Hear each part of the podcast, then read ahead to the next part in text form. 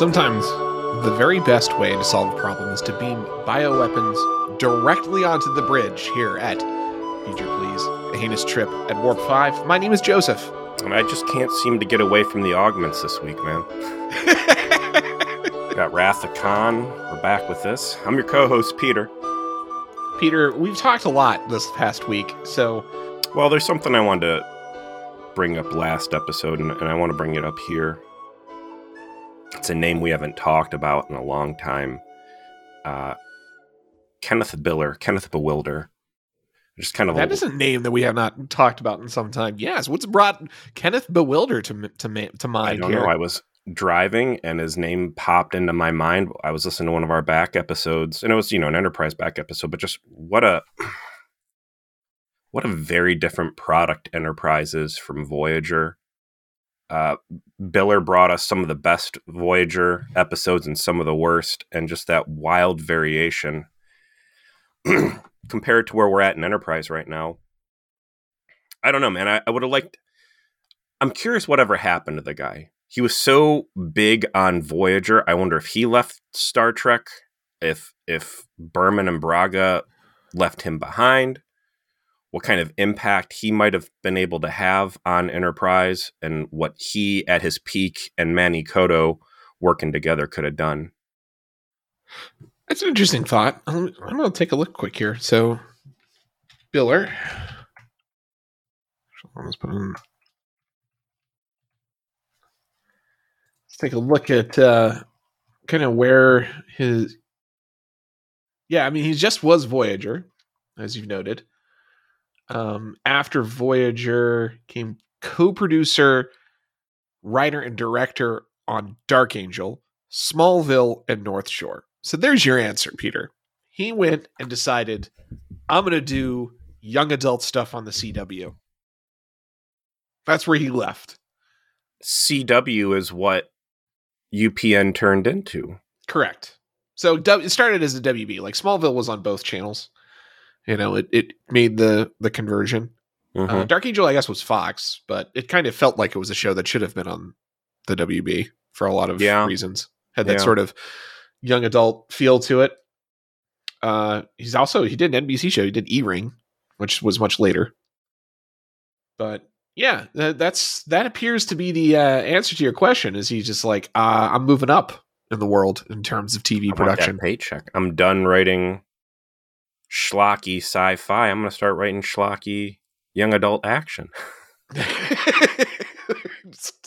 moving up. We're moving, up. too. We're moving into season four, episode 16, Divergence. This guy was uh, first aired February 25th, 2005. Judith and Garfield Reeves-Stevens. Good to see are them the again. writers. Yep. And then David Bartlett. And this is his first episode It's David Uh, Barrett, but yes, this is his very first Star Trek episode. Yeah. part three of the Klingon. Oh no, sorry, this is part two of the Klingon uh, augment virus. Again, these arcs. what a what a good way to tell a Star Trek story. To be able to not have to rush through these plots, uh, and again, they're getting extra mileage in all of these episodes because these the arc overlaps that we're getting out of the season four. Them going back and tapping into uh, plot points that they've really fleshed out in previous arcs just adds so much more uh, texture to the stories that they're telling and to great results i think And also to bring back around again something we've mentioned before, but in these moments is worth revisiting is one of your primary complaints about Voyager. They just never spent the time living in their good moments and instead seem to run away from them as fast as possible. And these arcs are essentially giving you that extra content that you were craving. Like, why isn't this a two parter? Why, you know, like, why didn't we focus more on this? Why didn't we just dis- extend out this good story and give us more luscious detail rather than running to the next stupid idea you have to make a, a C minus episode? And that's what this is. That's what these arcs are allowing you to And do. it's a, it's a two prong argument at that point. why are we not spending more time in the good moments while we're telling that story? And again, the other sin of Voyager is that you would tell a great story and then never speak of it again. Even yeah. if the events of that episode uh, are of uh, complete relevance to whatever the dilemma of the week is in this episode. And again, here we've got uh, Enterprise using its own continuity to to to great heights of uh, you know fun sci-fi stuff going on. Manny Coto calls this one his favorite episode of the season. I think that I would not agree. I know exactly yeah. what my favorite episode of the season is and is to come. Uh, but it's it's another solid entry into the season four canon. And boy, do we start in a cool spot. So we we last we left our heroes, they had a ticking time bomb of this speed plot that had suddenly broken out on Enterprise that they can't slow the ship down otherwise they explode and they need to do some fancy engineering to be able to solve this problem. Now fortunately for them, fancy engineering. Let they they're going to troubleshoot this thing uh, with the same playbook as the guy at the internet company when your shit goes down. All right, turn it off and turn it back on again. Right. but you know, it's this is a complex machine to turn off and turn off on again. So you know, they show that complexity enough that mm-hmm. I buy. Like this was something that you need really expert hands to handle. But uh, Columbia being out there now can come and help because the idea here is only Trip knows how to do this as the only real person who's ever worked on these engines extensively in operation in space. So we need Trip on the Enterprise to be able to pull this caper off. However, we can't slow down and we can't beam and uh, him uh, to each uh, ship at warp. So we're going to have to transport him using a cable connected to the two ships that have to be 50 meters apart, sharing the same warp field while traveling at warp 5.2. This is the caper we're going to start our fucking episode on. And Archer's going to go down to the brig, explain all of this to Reed, and Reed is going to be allowed out of jail because Reed's the only one who's ever actually done this albeit only at warp one and after like practicing it for three weeks. It's a hell of a way to start the episode. the stakes are high. I don't like the cinematography through this. I think it came off as cheesy and shitty, like uh, the shot of like Enterprise flying, and then the camera goes over it, and then it hits Columbia and it zooms through Columbia's hull and ends up on Hernandez's. Oh yeah, that's like might be the strangest camera that is the weirdest shot I think I've ever seen on Star Trek. Period. Just it was very awkward. It was a very awkward, f- close zoom. Conceptually, on paper, I bet it sounds good, uh, but it is not a Star Trek thing, and they did not have the special effects budget to make it look good. Um, the conversations between Archer and Reed, where he goes in and he's just like, you know, because the last time they talked, it was very uh, you're my prisoner and I'm your boss and I'm angry. He goes in there straight business, like, uh, like he's in his bedroom, like, hey, buddy, wake up. Um, here's the situation and blah blah blah. And the the, camera's like zooming in close for like Reed's reaction and like punctuating the soundtrack and like the action, like the um the emphasis on the dialogue, like, oh, we're you know that's impossible. Has anybody ever tried? It felt very 24 in a bad way, right? Yeah, it was definitely trying to be 24 slash Bourne yes, identity or something. Yes, yeah. yes, yes. It uh an unnatural fit for sure. It was the wrong cinematography of this. The whole thing cool. And I didn't want it to be cool. Like okay, they shoot a cable between it, and then you really understand, right, he's about to go in a spacesuit and and zip line between the two of these. Like, I wanted to roll my eyes and be like, this is fucking dumb.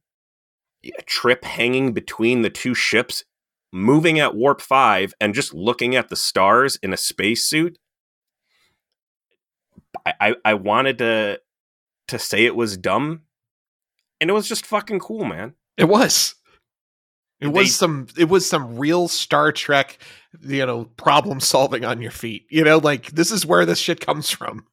I don't know why I'm sitting there trying to punch holes in the scene, but it's like, I mean, if they extended the warp field, like, sure, he's caught in, like, as far as I can tell, the space math all checks out. They crossed their T's, they dotted their I's, they put enough techno babble in there that they could just do some s- sweet cliffhanger shit.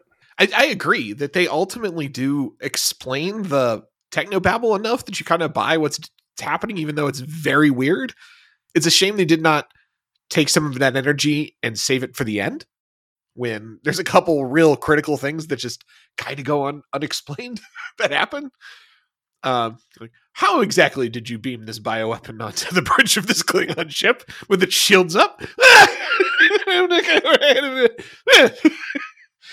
little bit of it, but you know, I, I've got a I've got a headcanon idea for that we can discuss later. But um we'll get to that. my favorite part about all of this is that it's just the intro. Yeah, A ship that cannot break off of maximum warp, requiring this level of heroicism and uh, and and action, uh, would have been a season one or season two or Voyager, like an entire episode dedicated to just this. So for however hokey it could have been, or eye rolly or whatever, um, I thought the action sequences overall fit into a nice story, and the whole thing was done in like ten minutes, right? Yeah. And it was a real clean way to get Trip back on the bridge of, or uh, back onto the Enterprise. Uh, I thought him running around in engineering was probably the best use I've seen out of a Star Trek set. Like they played with every inch of that room to a degree that you don't ever really see Star Trek like actors' hands on on set pieces. Like yeah. the- They, they, I don't know if that was a direction thing or if it was an actor thing, but you're absolutely right. He's climbing up on stuff. He's purposely moving from place to place, pulling. You know, he's out shouting orders like he means it. Like this is all fugazi, right? Like this is all made up, and there's no rhyme or reason to what he is doing. But he makes you believe that he is doing complicated space engineering on this complicated engineering thing through his actions and how he's very much meaning what he's saying. It reminds me of when we were watching Event Horizon and you have all of the crew of the Lewis and Clark who are doing their things at their stations. And it's like they, they make you believe they're doing the things that the plot is saying that they're doing, even though it's just they they have to come up with a pattern of like, okay, I'm doing this. What does that look like, right?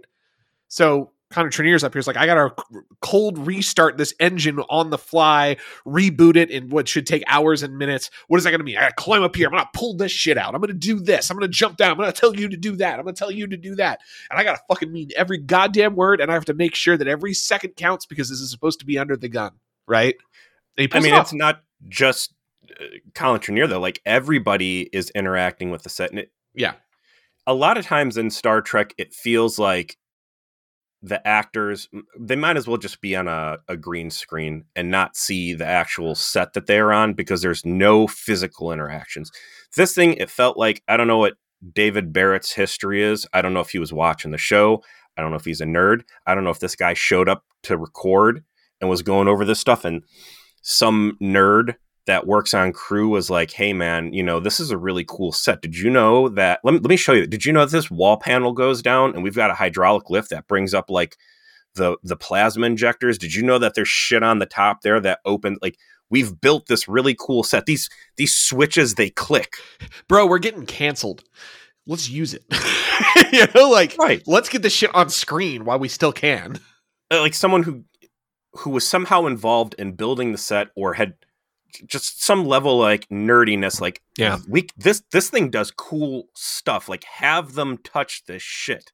Show these corners. Uh it, it's the first time i've seen this set specific it's real easy for us to hook up pyrotechnics. You can have stuff exploding in flames.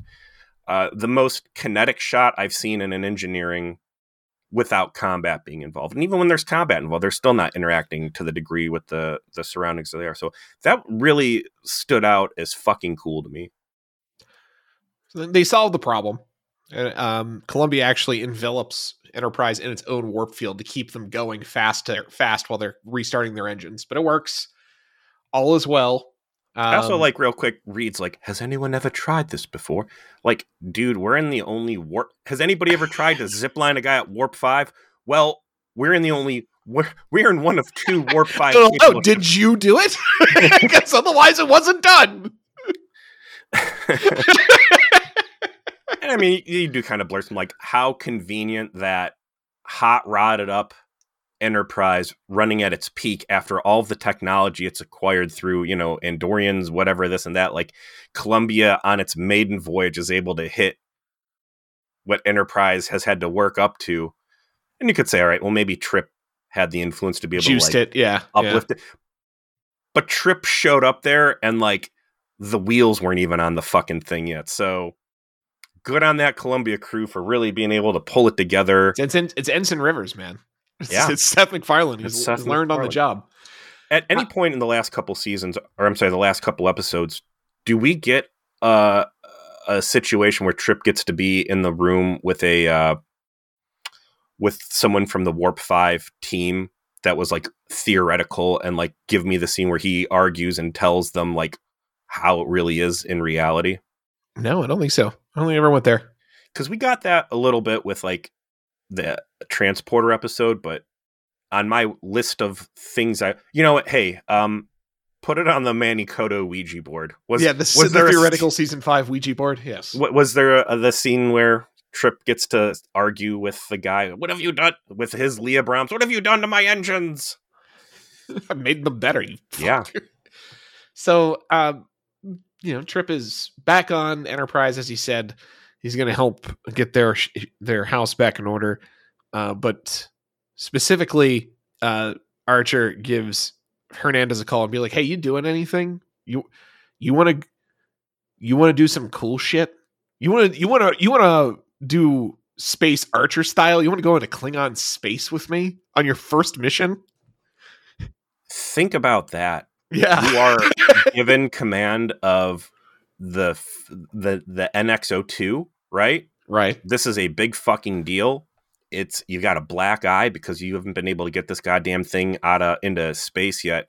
You got a rookie crew of limp wristed sissies, as we saw when Trip went over there and started trying to run that ship. You've got people trying to transfer out of the department and get away from like the Starfleet that this organization will have to become and you're probably thinking you're going to do a couple milk runs.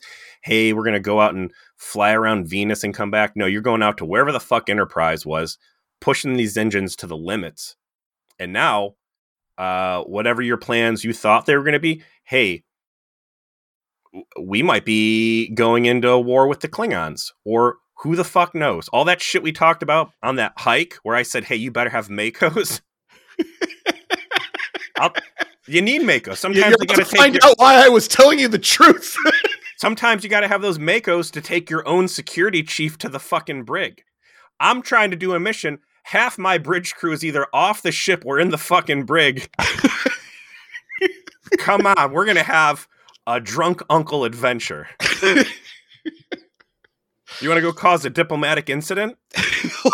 we're in Starfleet. We got to set an example for everyone to come after us. So let's go to Klingon space and start shooting at them and hope that there's yeah. no consequences. By the way, when I was lecturing you, uh, when I was uh, suicidal, uh, about how I had the audacity to go out into space without even having my phasers hooked up, you took that to heart, right? Because we're going into Klingon territory hot. you, when I start shooting people you got my back, right? Because you can't be using those fucking uh, those water balloon torpedoes. also, make sure you get a real nice speech out to your crew about how um, there's a good chance they're going to die and they'll die like yours. I don't know if you. Oh, I guess Khan hasn't happened yet, but uh, yeah, let, let let these recruits know you might be getting sucked out into space today. So we do uh, have our next bit of the section 31 plot here when uh, Reed gets taken back to his quarters, and Archer has snooped around and found an image of Harris, his handler. And they start having a conversation like, who the fuck is this guy? Because there's no record of him after five years ago. He's just, it just stops. And Reed still doesn't really want to tell him what's going on. Um, I want to have like a deeper Section 31 conversation now, if that's okay. Yeah. I just the other thing I want to say about this episode real quick. The number of plots in this thing is crazy. Yeah, I'm gonna like start five. writing them down. So, so just just so we're staying current here, there's um the Speed. speed, plot. Mm-hmm. There's T'Pol Trip. Yep. There's uh Naughty Reed. Naughty Reed. There's the actual like uh Phlox trying to cure the disease. There's And then Phlox. There's the Klingons trying to make augments, which is like separate but happening at the same time. Where would we put uh Nice Doctor's redemption arc? Uh, It's really tied into both of those though. I don't think that's separate. It's part of the It's five plots. Five's enough. I, I, I bet you there's more, and it'll come up as we as we continue on this. All right, so section thirty one. Canonically, this is the first time that we are being exposed to it, right? Right. Yeah, I'm sorry. I'm just clicking around. Short of there Um, being some sort of a time travel or a flashback episode in something else. So, in terms of the viewer's continuity, this is obviously well worn territory thanks to DS9. But in the continuity of the timeline of Star Trek, this would be the first time it's coming up. Yes. You know, Reed talks about like he was recruited. It's, you know, clandestine service. That's why it's like very under wraps. Archer seems to understand that by implication. But I mean, clandestine warfare or just having a clandestine service, that's not exactly a revolutionary concept, right? Like that's that's just something every government has had for a century in in our real existence, right? So the idea that the Federation has a CIA is not crazy, right? It, I know it's supposed to be an idealistic, you know, future, but the idea that there are some realists who understand that maintaining an idealistic future requires doing terrible things on occasion that are not idealistic because idealism is peaceful and history is violent uh is makes sense. It totally makes sense. This is just kind of stupid right like there, th- section 31 has no reason to be working in this clandestine way on this topic like Phlox easily could have been convinced to just go help the klingons no one had to lie about any of this and It's- and, and that's the problem with it It's a Rube Goldberg plot. yeah Section 31 is introduced in DS9. That's the first time there's ever anything Correct. to do with it. Um, I don't like Section 31. It, you know, it's one. You bring something out, it's there. Maybe you can do a good job um, weaving it into the existing tapestry. Maybe not. Uh, once it's there, you can retroactively add it and and make as much or as little of it as you want in along the timeline, right? But the genie's out of the bottle. For me, uh, you know, one way to look at Star Trek as a whole is two buckets, and one is uh, the stuff Roddenberry wanted there, and then the other is stuff Roddenberry didn't put in there, and maybe there's another little cup in there. Would he have wanted it? You know, there's two Star Treks. i don't think There's he would have wanted it at all No, I mean, absolutely not. definitely not his view of Star Trek was an optimistic uh fantasy view of a humanity that had ascended and you know that he wasn't really there trying to tell gritty stories about uh you know military drama or whatever it was good guys out doing good in the galaxy and overcoming space dilemmas not uh strapping people to seats and and electrocuting their nipples with a car battery to get the answers that they wanted. I, I mean, I guess we did just review though for Patreon exactly the reason why I think there's purchase to the idea that something like Section 31 fits within Star Trek, and that is Wrath of Khan. You know, when when Star Trek took the turn into be- being serious naval drama in space Mm-hmm. and becoming more militaristic and more grounded in reality, even if it still continued to be about uh, trying to keep your ideals ascendant over, you know, base instincts. The the concept that there's a, a Federation CIA really does make a lot of sense. I get it; it would exist. So Frankly, it would exist. here's how I would have done it, and you know, it's already out there. And as a writer in Star Trek, after all the stuff that uh, DS9 did, like you can't retcon it. You you have to. You can only roll what's with it and hope that as you build more and more to the story, it works.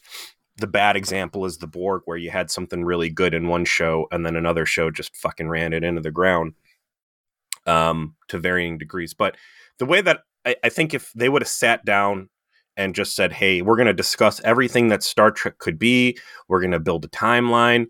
You, you- we're not going to say the eugenics wars were in the 90s. All the shit that's wrong with Star Trek. You had a chance to like, let's make a Bible and we're going to stick to it.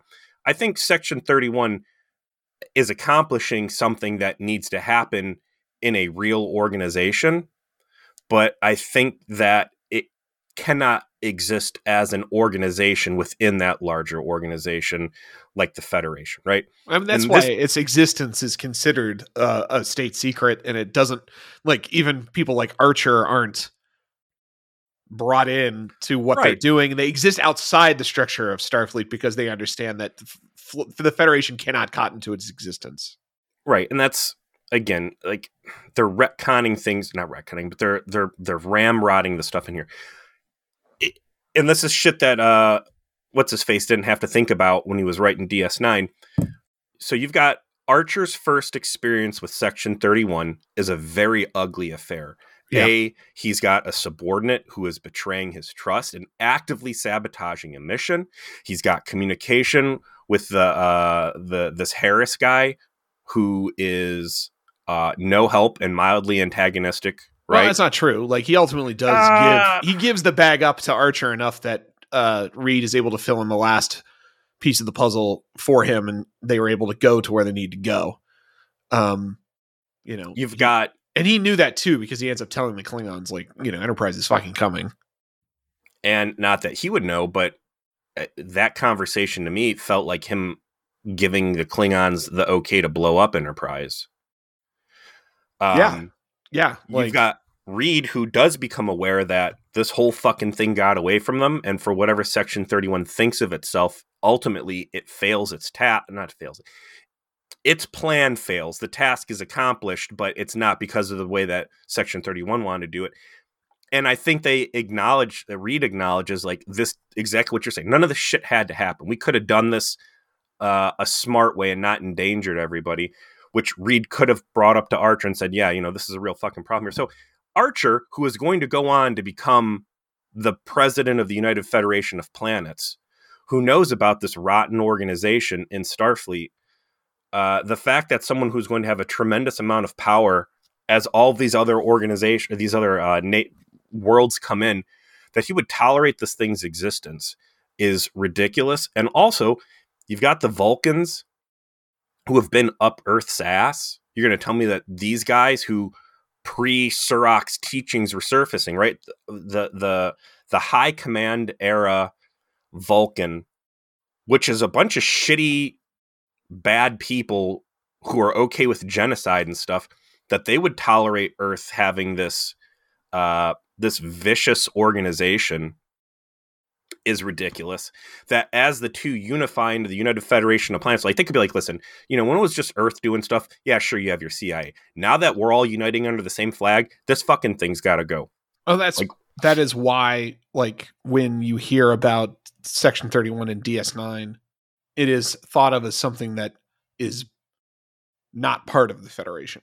Right? They don't I, I think that actually dovetails nicely into how they try to position this idea, which is you're absolutely right. Like no one would tolerate the Federation having a CIA like this, which is why they don't answer to the Federation. They they they serve it in darkness. You know, that's the idea. Is you know we we know what we're doing is unacceptable to everyone but it's things that must be done and we will just do them even though you object to it like that's the attitude they end up taking Yeah, and but that's how never. you see them in ds9 which Do they ever get ultimately has a brought lot of to- ramifications what do they ultimately get brought to justice at any point?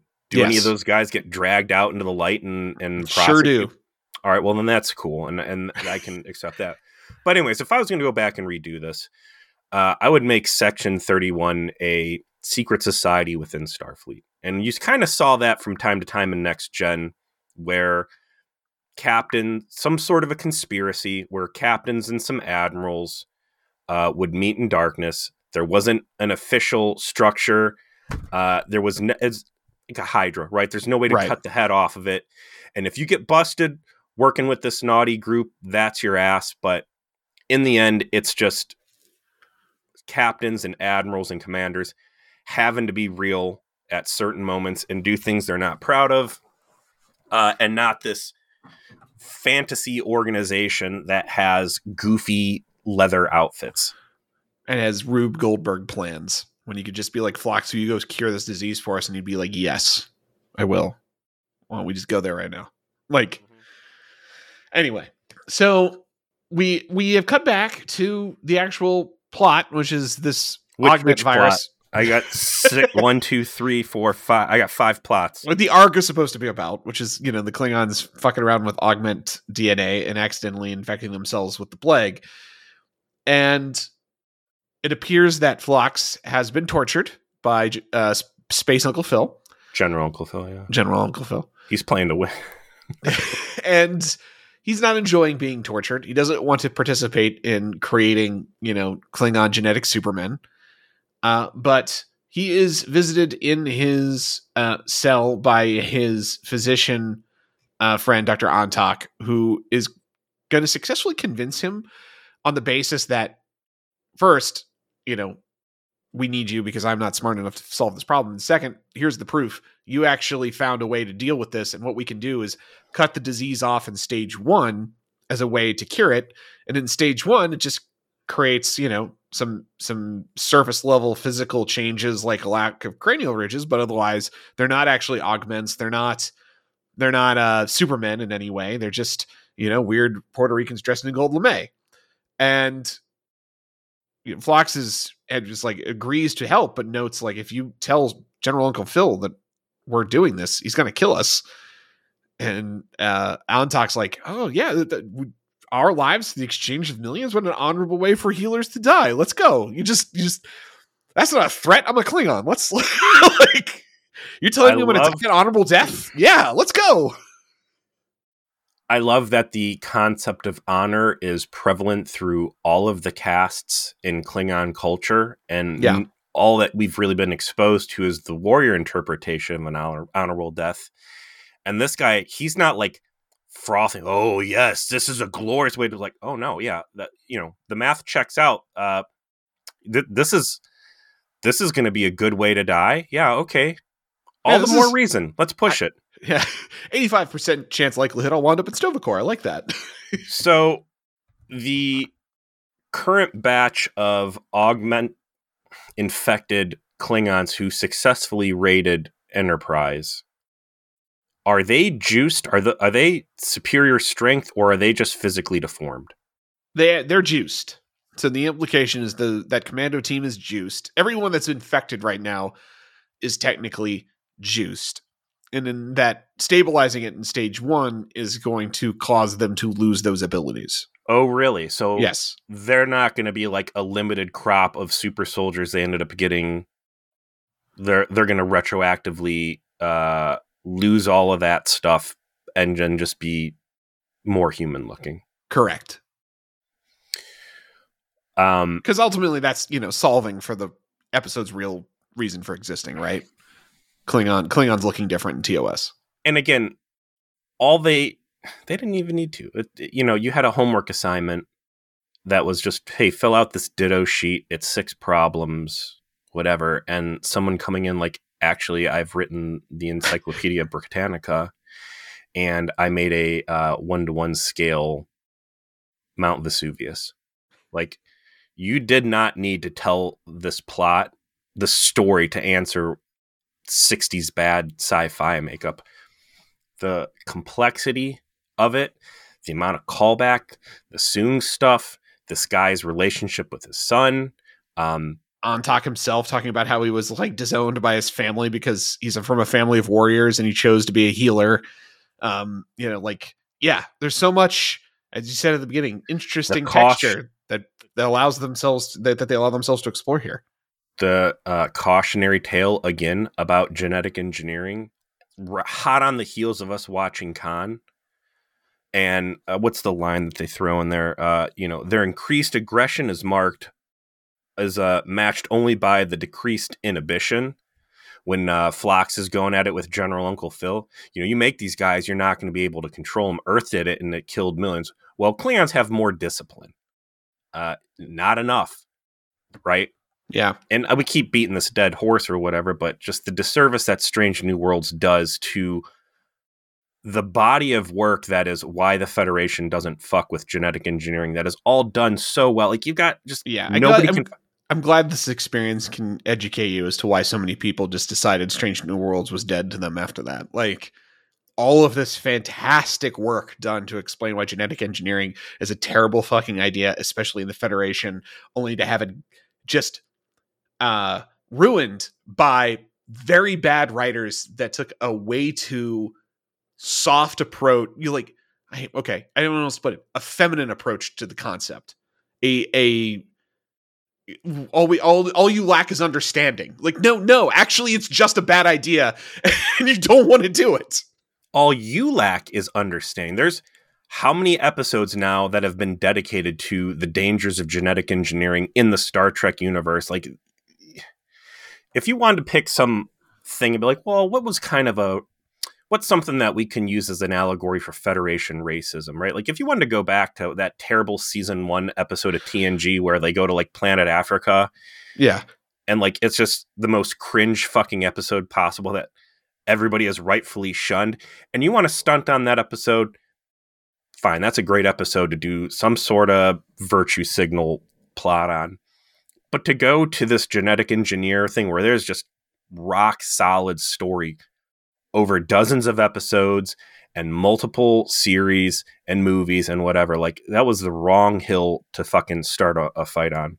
and, Um, and you mentioned Phlox's uh, conversation with General Uncle Phil, where he's trying to explain, like, you are going down a fucking terrible plan. The humans had thousands of these guys running around; they lost control of them immediately. You think you're gonna? You think you're gonna have be more successful because you're disciplined? No, that won't. It won't happen the way you think it's gonna happen. Here's the interesting thing about General Uncle Phil is that I he has no real redemption in this. And No. I really thought that him having a son who was infected and who he thought he lost as a consequence of his secret program, right? Right. that there was going to be some moment of reckoning uh, when his uh, his augmented super soldiers come in and just uh, hey yeah we went in there and kicked their ass and he's like i'm a general and you will respect my rank and greet me with sir like already seeing that he's losing control of these guys that there would have been Yeah. some just that moment of reckoning I, I thought either he was going to fully go back and say no this is wrong and i want my son you know i care about my son after all and i've learned my lesson or he was going to end up getting fucking shanked in the gut by that super soldier lady who's just like, you know, you're weak, you're the past, blah blah, and like, oh, only in the end do I sit here laying, dying, reeling that uh, you know, we can't play God. the, the scenes were there; they were out of order. You know, he needed to boast of the confidence of Klingon discipline as an answer to the augment question, and then be visited with some kind of consequence after that, and then come around to saying, "Okay, I'm here to help solve this problem." You're right. You know, like that. All the scenes were there; they just didn't structure it quite right. But um, still, I mean, I don't think it hurts the episode that much that Space Uncle Phil kind of just it doesn't have an end to his arc, really. no, and I think also I'm sweet on the guy because it's Uncle Phil, right? If this Right. was just any other actor who would have really given a shit, this guy's fun because it's it's the shredder, right? right. Oh man, they needed him in a fight scene, and he needed to kill an augment with blades mounted to his hand, like the Shredder in Ninja Turtles. How f- fuck this episode for not giving that to me. Fuck you, David Barrett. How dare you? Um, but it, not every ep- not every character needs to have. Yeah, you need just stupid fucking Klingon generals that help explain like this is why the Klingon Empire never gets any better for the next hundreds of years. So to move it along, um, Archer, while hanging out with Porthos, who remains the most adorable beagle of all time, Mm. Harris contacts him and is like, "Hey, what's up? I understand you've been looking for me. Let's have Porthos, a real conversation." quick. Archer thinks Porthos is sad because Phlox hasn't been there to visit him. Porthos is sad because uh what was that Suliban's name? Hello, John. Anyways, he hasn't been able to sneak on the ship and, and really give Porthos the good diarrhea cheese. That's what he's bummed about. His his his imaginary friend's not there anymore. Crawling around on the ceiling, dropping treats in his bowl. Silik. Silik, that's right. Yeah. Rip. Um, so Harris contacts him. Um, Archer's not having any of his shit, but eventually does get enough good information out of him that when he goes to talk to Reed, Reed kind of gives up the last piece of the puzzle, which is the location that Phlox is likely at, Qu'Vat Colony, which we know is correct. And so finally, we have all the pieces of the puzzle coming together. We've got Enterprise and Columbia who are going there. We have a Klingon fleet that's coming to destroy the planet, and we've got Phlox racing against time to try and cure the disease. And we're we know that the Klingon that Enterprise has captured is uh, Space Uncle Phil's son.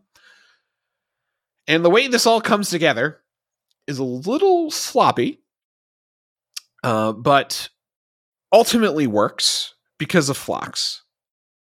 So Phlox says, I've got four samples. One of these samples is going to cure the disease, the other three is going to infect the people who get them. I have no way of doing this quickly except to infect healthy Klingons with one of each, and one of you is going to be immune, and the other three are going to get infected. he doesn't even propose that. That is such an unthinkable thing that that's not even an option he puts on the table.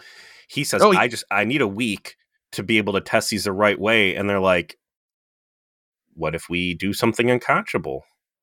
Well, he says that that is the other solution. He doesn't suggest moving forward with it.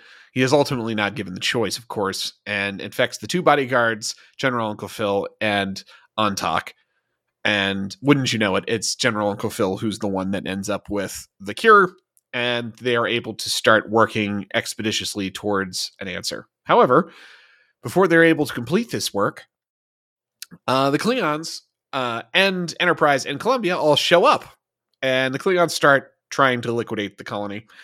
It's got some kind of shields, not going to last very long. Archer beamed down by his fuck self for some reason into this Klingon colony to go spring Phlox. Zero He knows these MACOs aren't uh, up to snuff anymore, and they're just a liability. like, I got to power level my MACOs before I bring them on any missions. I bring too many people, they're gonna shoot us. I show up by myself. I think they're just gonna punch me, and it's been a while since Daddy got his rocks off. So you guys stay up here. I'm gonna go hit some shore leave, and we'll meet up next week.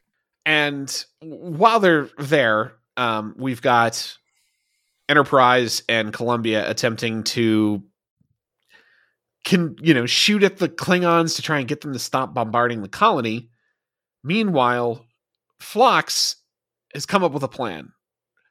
Part one of the plan is that I need to find a cure. The only way I can find a cure is if I put this into a human host because it's based on a human augment DNA virus to accelerate the creation of the antibodies required to cure the disease.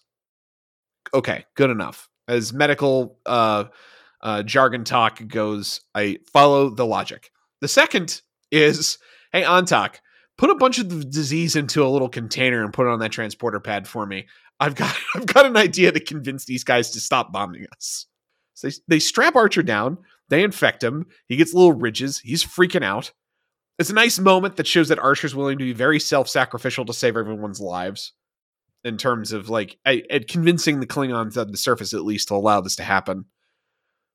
They get the the antibodies out, and then as as mentioned, they don't explain how they're able to do this. There's plenty of possible explanations. Could be like a prefix code thing. Could be they had to lower shields due to the orbital bombardment. Whatever. They don't mention it. They just beam the disease onto the ship of the admiral who's leading the the liquidation of the planet and goes, "Hey, you're infected by the disease now. Don't blow us up, or I won't cure you." Very confusing that sequence of events because, you know, I'm taking notes and I'm paying attention, but little stuff gets by sometimes. So when Phlox is like, "Oh, I got this aerosol thing," I figured that was the cure, and they were going to beam it up high in the atmosphere and like disperse it over the colony and be like, "Hey, we're fine." And when they beam it over to the ship, and you're like, "Oh, it's just a fucking can of poison gas." I'm sitting there, and it's like, okay, well, that's a solid play. Is you know, you infect the guy, so now he's motivated for the cure. Um, I think my head headcanon, though, is that the Klingons and the rest of the galactic community that have shields, their worry was people beaming their stuff off and stealing, and that the shields were just like outward facing, and that never at any point had ever occurred to someone to like beam something onto a ship. Like that's human ingenuity right there, right? Okay, yeah. Slip slip it's it's like slipping the knife through the plates, you know. The fucking uh general reports back and he's like, uh yeah, listen, we gotta spare this guy. That, that's not the real reason. We got a big fucking problem, guys. Did you know that the shields don't block people from putting stuff. That this could have been a fucking pipe bomb. It's lucky it was just a disease that he had already found the cure to. Luckily, it's like nice people who did this, and it wasn't a. We gotta we gotta go back to the drawing board on this shield stuff, guys. Um, so at this point, Archer has now uh, become a great captain and reached pinnacle human. Mm-hmm. Uh, he has had the Vulcan Jesus in his head, and he has absorbed that culture. So good, he can tell people how to mind meld. Uh, he has made himself a Klingon for 15 minutes. Yes. actually, much longer because the, there's going to be lingering effects here. You know, I can sit here and joke about how basically, you know, that that's his new fetish is like becoming other people or like other species. Yeah but I like the idea that the first president of the United Federation of Planets is going to be this guy who has a superhuman he is the only guy for the job. This this is a guy who has been a Vulcan, who has been a Klingon, who is able to have all these deep space adventures and go into this job with a perspective that no other person in the Federation uh, could possibly have, and that he's really become, yeah, uh, something truly unique and special, and and that's what the United Federation of Planets needs, especially in those formative years, is someone with unlimited perspective. I completely agree. It's painting his lore very vividly in a way that makes it make a lot of sense that he is the man of history he ultimately becomes and then that's probably the most generous way to read his story is that we watched him become a great captain. So he obviously wasn't one to start, and he has become one now.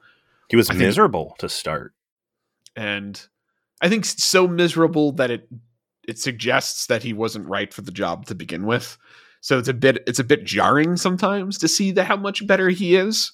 Yeah, they went uh, too far the wrong way. Yeah, like you needed he needed to be okay and then become great, not be dog shit and then become great. I don't think they intended that though. I think that was just product of bad writing. But the Klingons turn very reasonable after this uh, and say, "Okay, fine. I guess we won't destroy this colony." also, in this uh, Archer beaming down or Archer getting exposed, whatever the hell happened, I needed General Uncle Phil to turn and see you have to be like, "Oh, this motherfucker." this fugitive ass motherfucker. Do you know how I want? And you bring him here? They're to kill the whole fucking colony just to zap this guy. Forget about the fucking disease. Why would you bring this guy down here? He is so persona non grata. So, despite the fact they invaded Klingon space and shot at Klingon ships, and then infected a Klingon crew with the disease, flag everyone, officer, everyone gets to just leave without comment.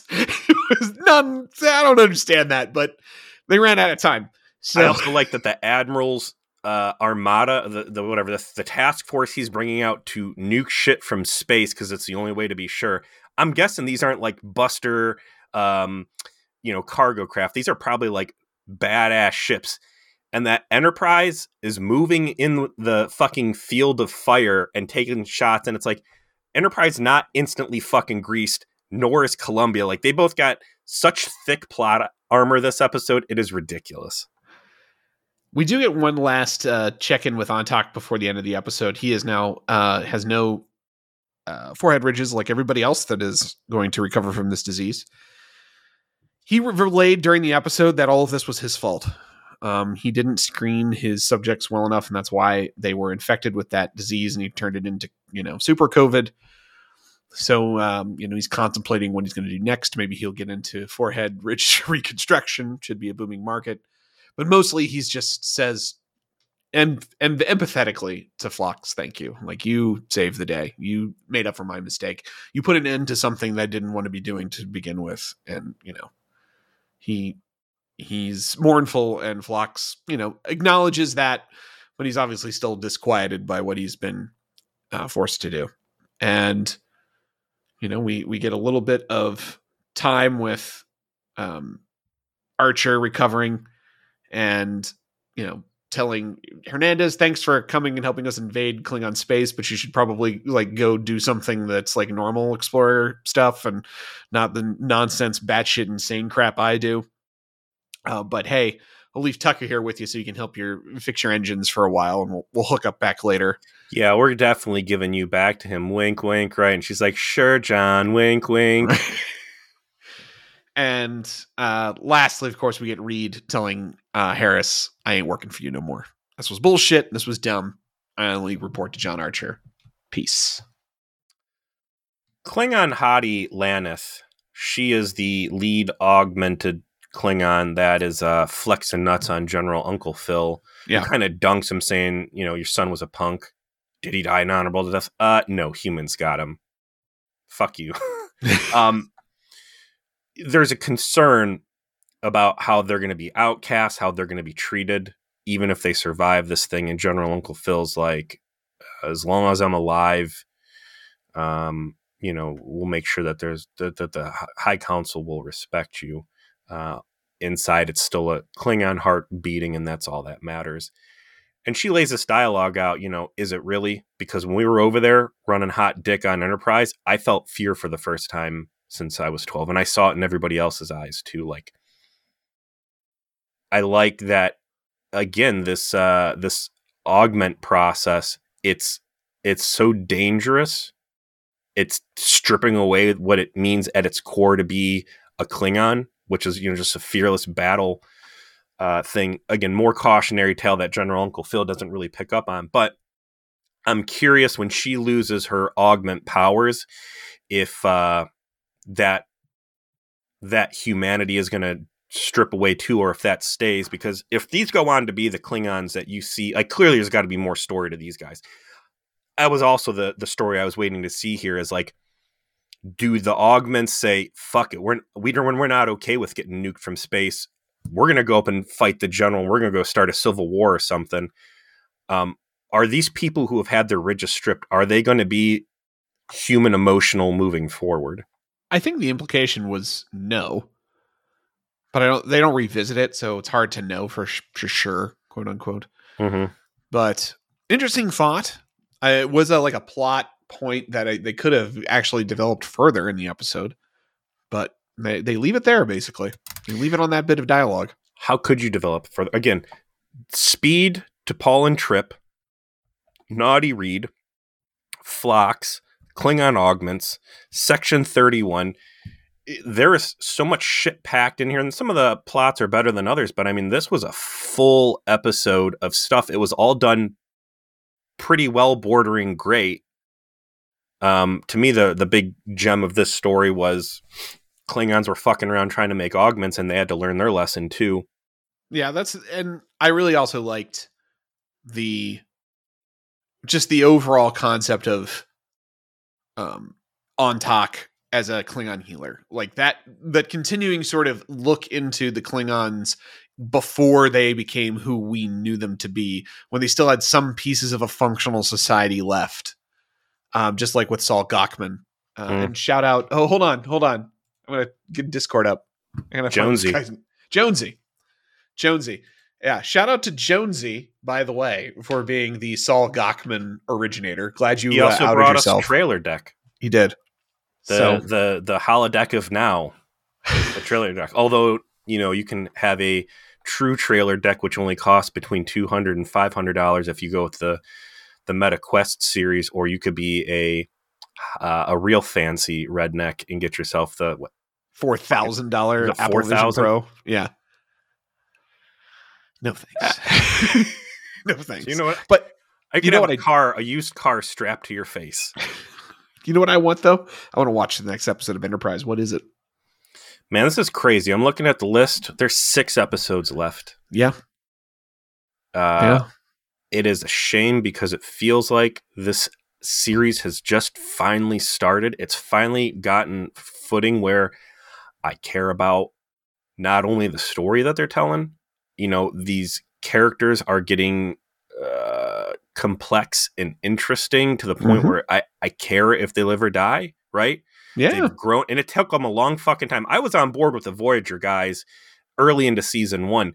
These fucking people, especially like Reed, like okay, Reed is becoming a compelling character now. How who would have thought? Uh, and we only got six more of these. Oh hell, look at that! I got this up. oh my. look look what the cat dragged in.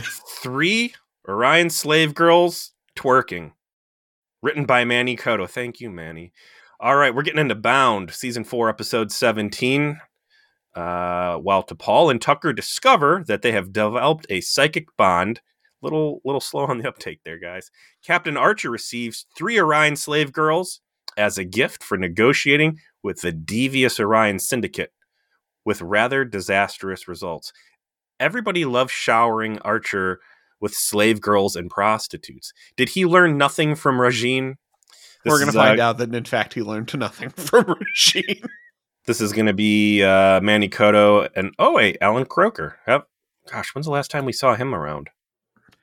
This is the last one shot episode of Enterprise, and thus the last, you know, independent one shot episode of Sperman Era Trek. This is it. And um, it goes out in booby glory, my friend. Yeah, with a bang. There we go. So we look forward to seeing everyone next week. Peace.